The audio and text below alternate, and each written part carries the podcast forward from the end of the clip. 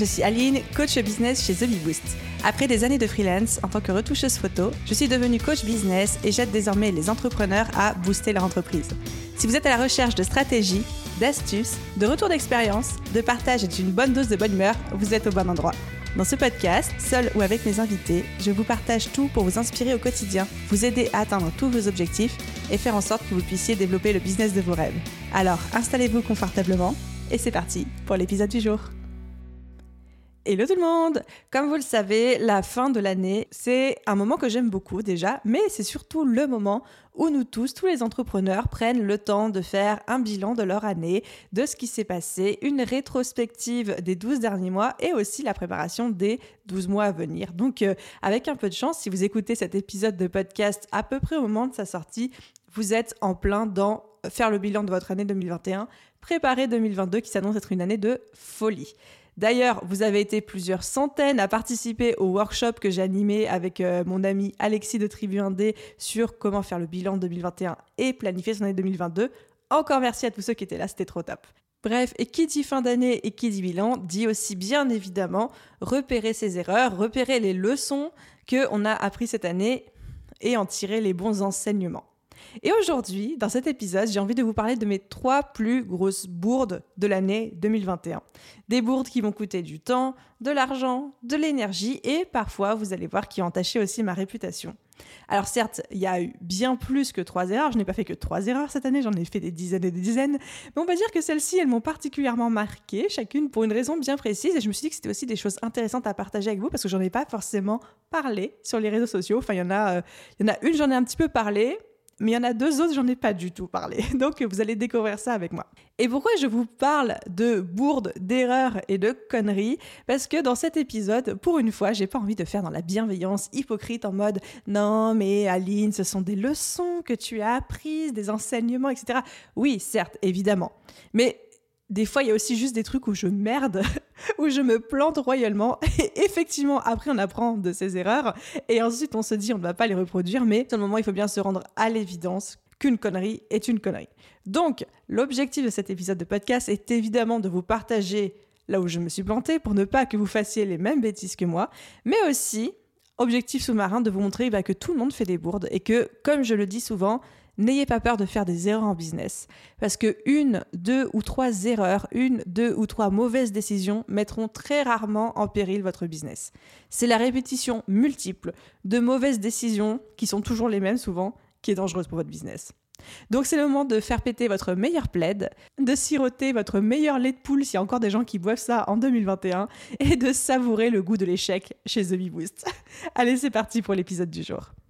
Erreur numéro 1 que j'ai faite, c'est de travailler ou faire travailler des personnes parce que c'est des potes ou pour leur faire plaisir ou encore pour les encourager. Je sais qu'on dit souvent qu'il ne faut pas travailler avec des potes, avec de la famille, avec des amis, ou qu'il faut se méfier de quand on travaille avec des gens qui ont déjà des liens avec nous, un antécédent, des choses comme ça. Mais je ne sais pas s'il y en a qui sont comme moi dans l'audience. Je suis ce genre de personne qui a besoin de mettre la main sur la vitre de la cheminée pour comprendre que ça brûle. Quand j'étais petite, vous pouviez me dire attention, ça brûle, attention, c'est chaud, attention, ça mord, attention, ça pique. Tant que je m'étais pas brûlé, piqué, empoisonné, ce que vous voulez, je n'intégrais pas l'erreur. Donc je suis quelqu'un qui a besoin de se planter et d'expérimenter en plantant pour intégrer les leçons. Et en 2021, je me suis plantée trois fois sur ce plan-là, trois fois. À trois reprises, j'ai voulu travailler avec une personne, soit parce que c'était un ami, soit parce que j'avais envie de lui faire plaisir, soit parce que j'avais envie de l'encourager dans son activité, etc.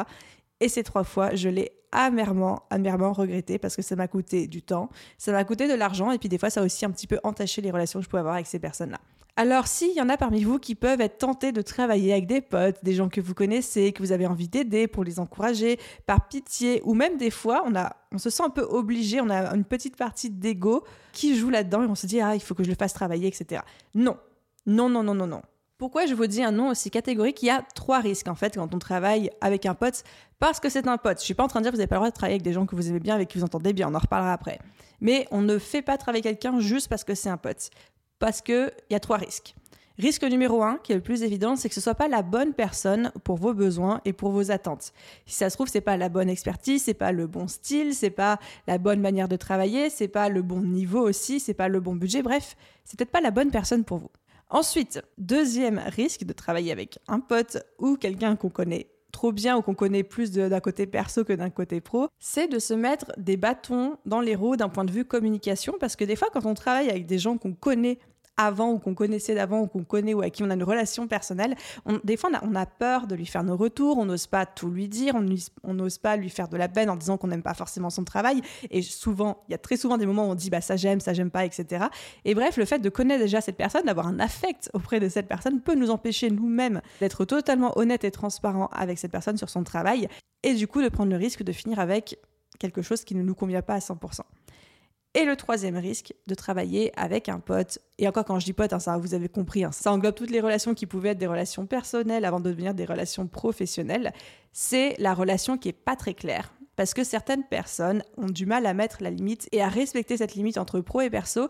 Et j'ai déjà moi-même vécu des situations et observé aussi des situations où la personne, parce que c'est votre pote ou parce que c'est un membre de votre famille, etc., se permet de prendre des libertés avec vous qu'elle ne prendrait jamais avec euh, d'autres clients en mode euh, non-respect des deadlines, je te parle mal, euh, je fais pas exactement ce que tu me dis, je réponds, des choses comme ça. Alors, pour remettre les pendules à l'heure, évidemment qu'on peut taffer avec des potes, bien évidemment. Ça, je le fais tout le temps. Mais quand on choisit de travailler avec des potes, on, ne choisit pas de travailler avec des potes parce que ce sont des potes. On choisit de travailler avec des potes parce que ce sont les bonnes personnes pour vous, que ce sont les bonnes personnes pour votre business et que ce sont les bonnes personnes par rapport à ce que vous recherchez. On travaille avec des potes parce que leur univers correspond à nos attentes. Par exemple, quand je parle d'univers, c'est si vous faites appel à quelqu'un de créatif, comme un graphiste, un designer, des choses comme ça. Vous pouvez travailler des potes parce qu'ils sont professionnels et que vous savez qu'ils sauront faire la part des choses entre le côté pro et le côté perso.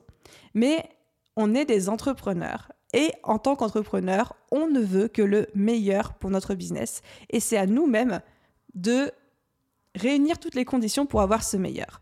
On veut les meilleurs collaborateurs, on veut les gens les plus doués dans leur domaine, les plus experts, on veut une relation saine, professionnelle avec nos prestataires, nos collaborateurs, nos salariés, pas forcément des relations où il y a un antécédent amical et où la personne en face pourrait tentée de mélanger le pro avec le perso. Bref, vous avez compris le message, c'est important de savoir travailler avec les bonnes personnes pour nous et de les choisir avant tout parce que ce sont les bonnes personnes pour votre business.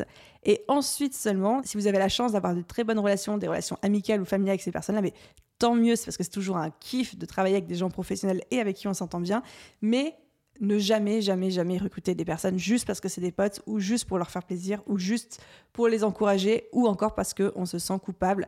Encore une fois, je l'ai fait à trois reprises cette année et les trois reprises, je l'ai amèrement regretté. Ça m'a coûté du temps, de l'argent et parfois même une relation. Donc, petit aparté là-dessus, comment moi de mon côté j'ai géré cette erreur cette année? Eh bien tout simplement, il ne faut pas hésiter à dire stop.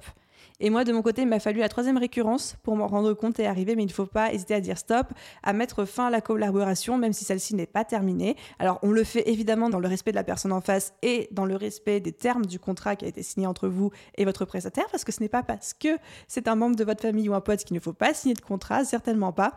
Mais il faut des fois arriver à dire stop, limiter la casse et dire ça ne fonctionne pas, on va arrêter ici avant que chacun perde en temps, en argent, en patience, etc. etc. La leçon à tirer de tout ça, c'est que les brunchs, c'est les brunchs et le business, c'est le business. et vous voulez, en tant qu'entrepreneur, ce qu'il y a de mieux pour votre business. Donc si à un moment vous devez travailler avec de la famille, avec des potes, avec des amis, avec des proches, veillez à ce que ce soit pour les bonnes raisons et pas que parce que cette personne-là, c'est votre pote. On arrive à la deuxième grosse erreur de mon année 2021, qui est de sous-estimer mes chiffres par modestie et me tirer une balle dans le pied au passage. Ça, c'est une des erreurs que je fais le plus souvent en business, mais pas que. Parce que, et là c'est le moment euh, confessions intimes, mais je suis ce genre de gamine insupportable au collège, au lycée, qui pensait qu'elle avait raté son contrôle de maths et qui disait à tout le monde Ah non, mais j'ai raté mon contrôle, etc. Et qui finissait par avoir 16 ou 19 sur 20. Je le confesse, cette fille-là, c'était moi. Et je pensais vraiment, je le pensais vraiment que j'avais loupé mon contrôle. Et au final, je terminais toujours avec une bonne note, on va dire dans 99% des cas. Aujourd'hui encore, j'ai tendance à reproduire ce comportement dans mon business, c'est-à-dire que j'ai des chiffres en tête, des objectifs, par exemple pour un lancement, un nombre de ventes, un objectif de chiffre d'affaires mensuel, et dans ma tête, je suis persuadée que cet objectif est le bon, que cet objectif est challengeant, que cet objectif est ambitieux, que ça va être quelque chose qui va me pousser et que j'aurai peut-être du mal à atteindre, mais que je serai très fière d'avoir réussi à franchir. Bref, Je suis persuadée d'avoir le bon objectif, mais très très très souvent, je me plante et ça me porte préjudice. L'exemple le plus frappant qui m'a inspiré cette erreur, c'est un incident avec Demio, mon logiciel de webinaire, lors du dernier lancement de la BSB Academy. Donc pour vous remettre rapidement les choses dans leur contexte, quand je lance mon programme en ligne de la BSB Academy, c'est un lancement annuel pendant lequel le panier est ouvert pendant 10 jours et mon modèle de communication, c'est le webinaire. Donc c'est-à-dire que j'anime des webinaires en live à l'issue desquels je vends mon programme. Les gens achètent pendant cette fenêtre de 10 jours tout spécialement pendant ces webinaires-là et ensuite je ferme le programme pour un an. Et du coup, Demio, mon logiciel de webinaire, a cette particularité qu'il est incroyable, mais qu'il n'accepte pas plus de 2000 personnes connectées en live en simultané. Donc, c'est-à-dire que quel que soit le nombre de personnes inscrites, il ne pourra pas y avoir plus de 2000 personnes connectées en live en simultané. Et donc, moi, je m'étais dit, bon, bah, dans ce cas-là, je vais limiter à 4500 inscriptions maximum euh, par webinaire, vu que j'en faisais 3 ou 4, je sais même plus, pour un taux de présence estimé à peu près 45%, ce qui est déjà top étant donné que la moyenne du marché est à 30%. Sauf que ce qui s'est passé au final, c'est que le taux de show-up, donc le taux de tentative de personnes qui ont essayé de se connecter en live le jour J à l'heure H, était de 60%. Donc 60%, ça veut dire qu'il y a des centaines de personnes qui se sont retrouvées à la porte, littéralement, digitalement, de la salle de réunion, de la salle de live dans laquelle j'étais, qui n'ont pas pu tout simplement se connecter et pas pu accéder au live. C'est une expérience qui a été extrêmement désagréable pour ces personnes et je le sais parce qu'on m'en a beaucoup parlé après. Il y a des gens, je le sais, qui avaient qui avaient littéralement booké leur soirée, qui s'étaient arrangés, qui avaient arrangé leurs emplois du temps pour pouvoir être là et qui n'ont pas pu se connecter. Il y a une énorme frustration et colère de la part de mon audience et de ces personnes-là qui s'est développée. Ça a été aussi une expérience hyper stressante pour mon équipe qui s'est retrouvée en première ligne pour gérer les gens euh, pas contents, les gens qui n'arrivaient pas à se connecter euh, bah, pendant que moi j'étais en live en train de faire mon webinaire. Eux, ils étaient en back-end en train de répondre aux mails, aux messages sur les réseaux sociaux, etc. de gens qui disaient bah, mon lien ne marche pas, je suis à la porte, qu'est-ce qui se passe, etc.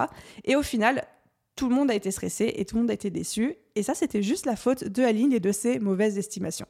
Alors, comment j'ai géré cette erreur? Très honnêtement, là, pour le coup, j'ai merdé. Hein. J'ai complètement merdé, donc j'ai présenté mes excuses, tout simplement.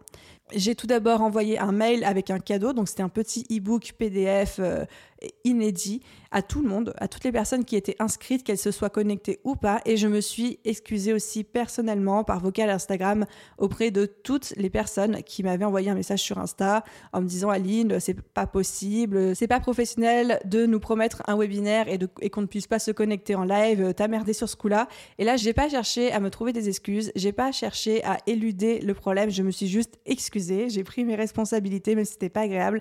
Et toutes ces personnes-là qui s'étaient plaintes sur Instagram, je leur ai envoyé un vocal d'excuses une à une individuellement. Donc là, on parle d'à peu près 300 vocaux envoyés euh, sur Insta ce jour-là, suite à ma masterclass. Je crois que j'ai passé la moitié de ma nuit à faire ça. Je m'en mordais les doigts. Je m'en suis énormément voulu, mais la leçon à en tirer, c'est qu'à un moment, vous allez faire des merdes comme, comme ça et vous n'allez pas avoir d'excuses vous n'allez pas avoir d'excuses et qu'à ce moment-là, il faut juste même pas essayer de trouver des raccourcis, même pas essayer de faire le sneaky snake à éviter le problème, à mettre ça sous le tapis ou à essayer de vous décharger de cette responsabilité-là, mais juste de la prendre et de dire oui, j'ai merdé, j'en suis désolé et voilà ce que je vais faire pour me rattraper pour la prochaine fois.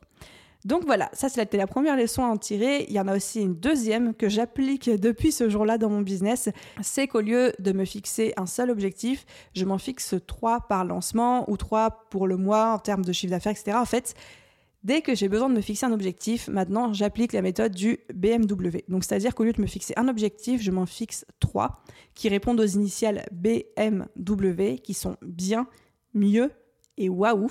Et donc au final, un objectif en devient trois, donc trois paliers. L'objectif qui aurait pu être l'objectif initial devient le palier du milieu, donc le mieux. Le bien, c'est à partir de quel objectif je serai à peu près contente. Et le fameux W étant quel est l'objectif, quel est le chiffre à partir duquel je me serais en mode waouh, je pensais même pas arriver là. Et le fait en fait d'arriver à avoir trois paliers plutôt que un en termes d'objectifs chiffrés m'aide aussi à éviter de trop tomber dans de la modestie ou de la fausse modestie, on appellera ça comme on veut, et à avoir tendance à sous-estimer ce qu'on est capable de faire dans le business. Donc ça c'était pour la deuxième erreur et j'arrive à la troisième erreur qui est la plus récente et peut-être aussi celle qui m'a le plus frappé cette année et c'est en exclusivité, c'est inédit pour vous parce que j'en ai parlé à personne, littéralement, mais je crois que même mon équipe n'est pas au courant parce que je leur en ai pas parlé. Cette erreur, pour être très honnête avec vous, j'en ai honte, mais il faut que je vous en parle parce que je pense que ça pourra servir n'importe lequel d'entre vous qui écoutez cet épisode.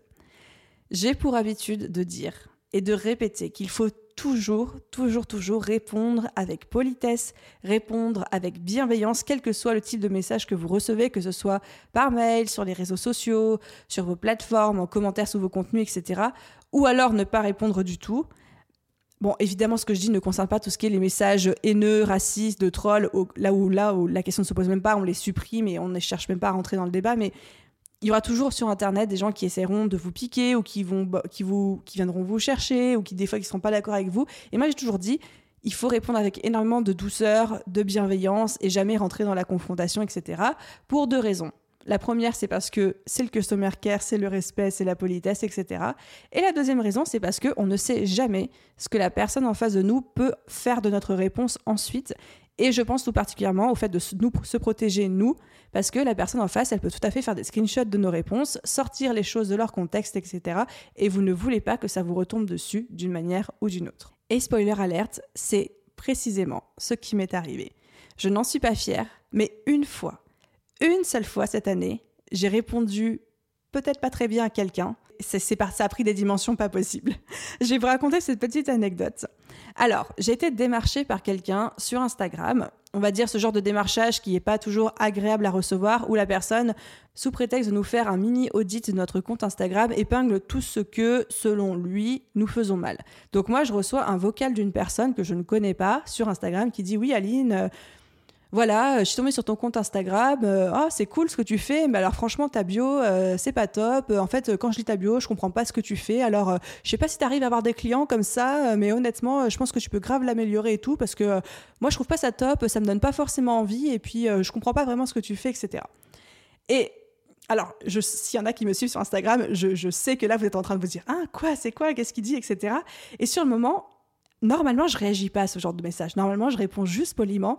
Mais ce jour-là, cette personne-là, je ne sais pas si c'est parce que j'étais énervée déjà ou de mauvais poil ou même que cette personne avait réussi à avoir un vocabulaire ou des mots qui m'ont piqué dans mon ego, mais mon ego a pris le dessus. Et je suis rentrée dans une bataille d'ego justement avec cette personne-là. C'est-à-dire que j'ai commencé à lui répondre en mode bah, merci pour ton message. Jusqu'ici, j'ai pas eu de problème pour trouver des clients jusqu'ici mon business se porte pas trop mal.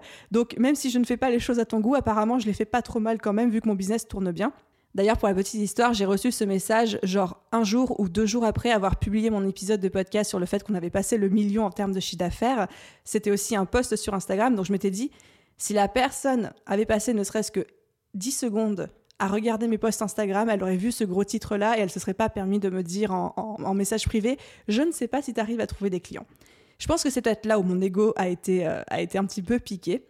Et du coup, voilà, j'ai commencé un peu à m'énerver et lui, il a commencé à s'énerver en retour. Et en fait, du coup, la discussion a pris un tournant pas très sympa. Même si, effectivement, à la fin de la conversation, ça s'est un petit peu calmé. Je me suis rendu compte que j'étais montée dans une bataille d'ego que j'aurais pas dû. Donc, je me suis excusée auprès de la personne. Et encore une fois, je précise que c'est la seule et unique fois où ça m'est vraiment arrivé. Et j'en ai eu honte juste après. Eh bien, figurez-vous que ça n'a pas loupé en termes de retombées parce que je m'excuse auprès de la personne, il s'excuse aussi à demi-mot, et on va dire agree to disagree. On s'est quitté, on va dire, euh, de manière cordiale, mais je pense pas que ça serait devenu un pote, quoi. Et eh bien, figurez-vous qu'un mois après cette discussion à peu près, je suis démarchée de nouveau par une personne sur un sujet très similaire, mais la personne un démarchage plus bienveillant. Puis il faut croire que moi, je suis dans de meilleure humeur ce jour-là. Donc on papote. Je suis poli avec lui, il est poli avec moi, etc. Et en fait, dans la conversation, à un moment, il me glisse un petit euh, Bon, bah ça va, en fait, euh, t'es vachement sympa, hein, contrairement à ce qu'on m'a dit. Et là, j'ai dit Comment ça Contrairement à ce qu'on t'a dit? Et il s'avère qu'en fait, la première personne qui m'a démarché et avec qui je m'étais un peu pris le bec juste avant, pris le bec, hein, c'est un grand mot, et bien que cette personne-là était dans une formation en ligne sur le démarchage et que notre conversation, la conversation où mon ego a pris le dessus, a été screenshotée par cette personne et a terminé sur le groupe Facebook de toute la formation en ligne de, ces personnes d'où elle venait. Enfin, je sais pas si c'est très clair, mais en gros, la personne avait screenshoté la partie de la conversation où on avait eu cette petite bataille d'ego et l'avait montré à tous ses collègues de la formation et de la promotion, etc. Alors, je ne sais pas c'est quoi comme formation, je ne sais pas qui est le formateur, j'ai même pas osé demander. Mais voilà. Et là, j'étais en mode, mon Dieu, mon Dieu, mon Dieu, il a suffi d'une personne, une personne, en trois ans d'entrepreneuriat à qui j'ai un peu mal parlé, même si je suis restée polie, pour que ce soit screenshoté, pour que ça finisse sur un groupe Facebook et pour impacter potentiellement des dizaines, euh, je ne sais pas combien il y avait de personnes sur ce groupe Facebook. Alors comment j'ai géré cette erreur sur le coup quand j'étais en conversation avec cette deuxième personne qui m'a dit euh, bon bah en fait contrairement à ce que tu m'as dit t'es sympa J'étais très transparente euh, avec lui. Je lui ai dit effectivement, je vois très bien de qui tu parles, je vois très bien de la conversation de laquelle tu parles. Je regrette d'avoir eu ce comportement avec cette personne. J'aurais pas dû lui parler comme ça. Effectivement, son démarchage avait été un peu maladroit, mais rien ne justifiait ma réponse. Et aujourd'hui, j'en ai honte. Et j'ai été très claire, très transparente là-dessus. J'ai pas cherché à justifier mon comportement. J'ai pas cherché à renvoyer la faute sur son collègue. Voilà. Mais alors sur le moment, qu'est-ce que je l'avais mauvaise entre nous? Et la leçon à en tirer pour vous, les amis, pour vous tous qui m'écoutez, c'est ne parlez jamais mal à une personne, à un lecteur, à un auditeur, à quelqu'un de votre audience ou même à quelqu'un d'extérieur. Pensez toujours, toujours, toujours qu'il peut y avoir un screenshot de faits, de vos mots, de vos paroles, sortis de son contexte, parce que évidemment, le screenshot de notre conversation qui avait popé sur le groupe Facebook de cette fameuse formation en ligne, il n'y avait pas la partie où je m'excusais dedans. Il n'y avait que la partie où mon ego avait pris le dessus et où j'étais un peu euh, piquante avec la personne en face. Donc, c'est triste, mais c'est la réalité. On n'est jamais à l'abri en fait de ce genre de retour. Donc voilà, pensez à moi, il m'a fallu d'une seule fois en trois ans pour me faire épingler. Soyez toujours poli, pensez toujours à rester bienveillant, à rester ferme, à mettre un cadre, à poser un cadre, pour éviter de refaire la même bourde que moi. En tout cas, aujourd'hui, on ne m'y reprendra plus. Donc voilà, petit récap des trois grosses erreurs de mon année euh, business 2021. Erreur numéro 1, travailler avec des personnes parce que c'était des potes ou pour leur faire plaisir et non pas parce que c'était les meilleures personnes pour mon business. Erreur numéro 2, sous-estimer mes chiffres par modestie et au final me tirer une balle dans le pied au passage. Et erreur numéro 3, mal parler. Alors, on est d'accord que mal parler, j'ai jamais insulté personne, mais bon, bref, vous avez compris l'anecdote. Mal parler à une personne, manquer de customer care, pour qu'au final, une partie de notre conversation soit screenshotée et partagée à d'autres personnes. Voilà, je ne sais pas quelle erreur vous parle le plus ou quelle erreur vous dites ah ça il faut que je fasse gaffe dans mon propre business, mais j'espère qu'en tout cas mes conneries à moi pourront vous éviter de les faire de votre côté ou en tout cas éveiller votre attention euh, sur ces points-là. Moi, ça m'a fait rire d'enregistrer cet épisode de podcast pour de vrai. C'est toujours important pour moi de montrer que ben on fait tous des conneries. Hein. Clairement, on en fait tous des petites, des moyennes, des grosses. Là, je vous en ai partagé que j'estime être plutôt grosses de mon propre point de vue. J'en fais des petites tous les jours. Mais celle-ci, pour moi, c'était important de vous faire un petit retour là-dessus. Encore une fois, on en rigole aujourd'hui et on relativise, mais c'est des choses que je m'assurais de ne jamais reproduire. C'est tout pour aujourd'hui. Un immense merci d'avoir partagé ce moment avec moi, de m'avoir accordé votre temps d'écoute. J'espère que tout va bien de votre côté. Et à vous tous, je vous souhaite une merveilleuse journée, soirée, après-midi, nuit, où que vous soyez. Et je vous dis à très vite dans un prochain épisode. Bye tout le monde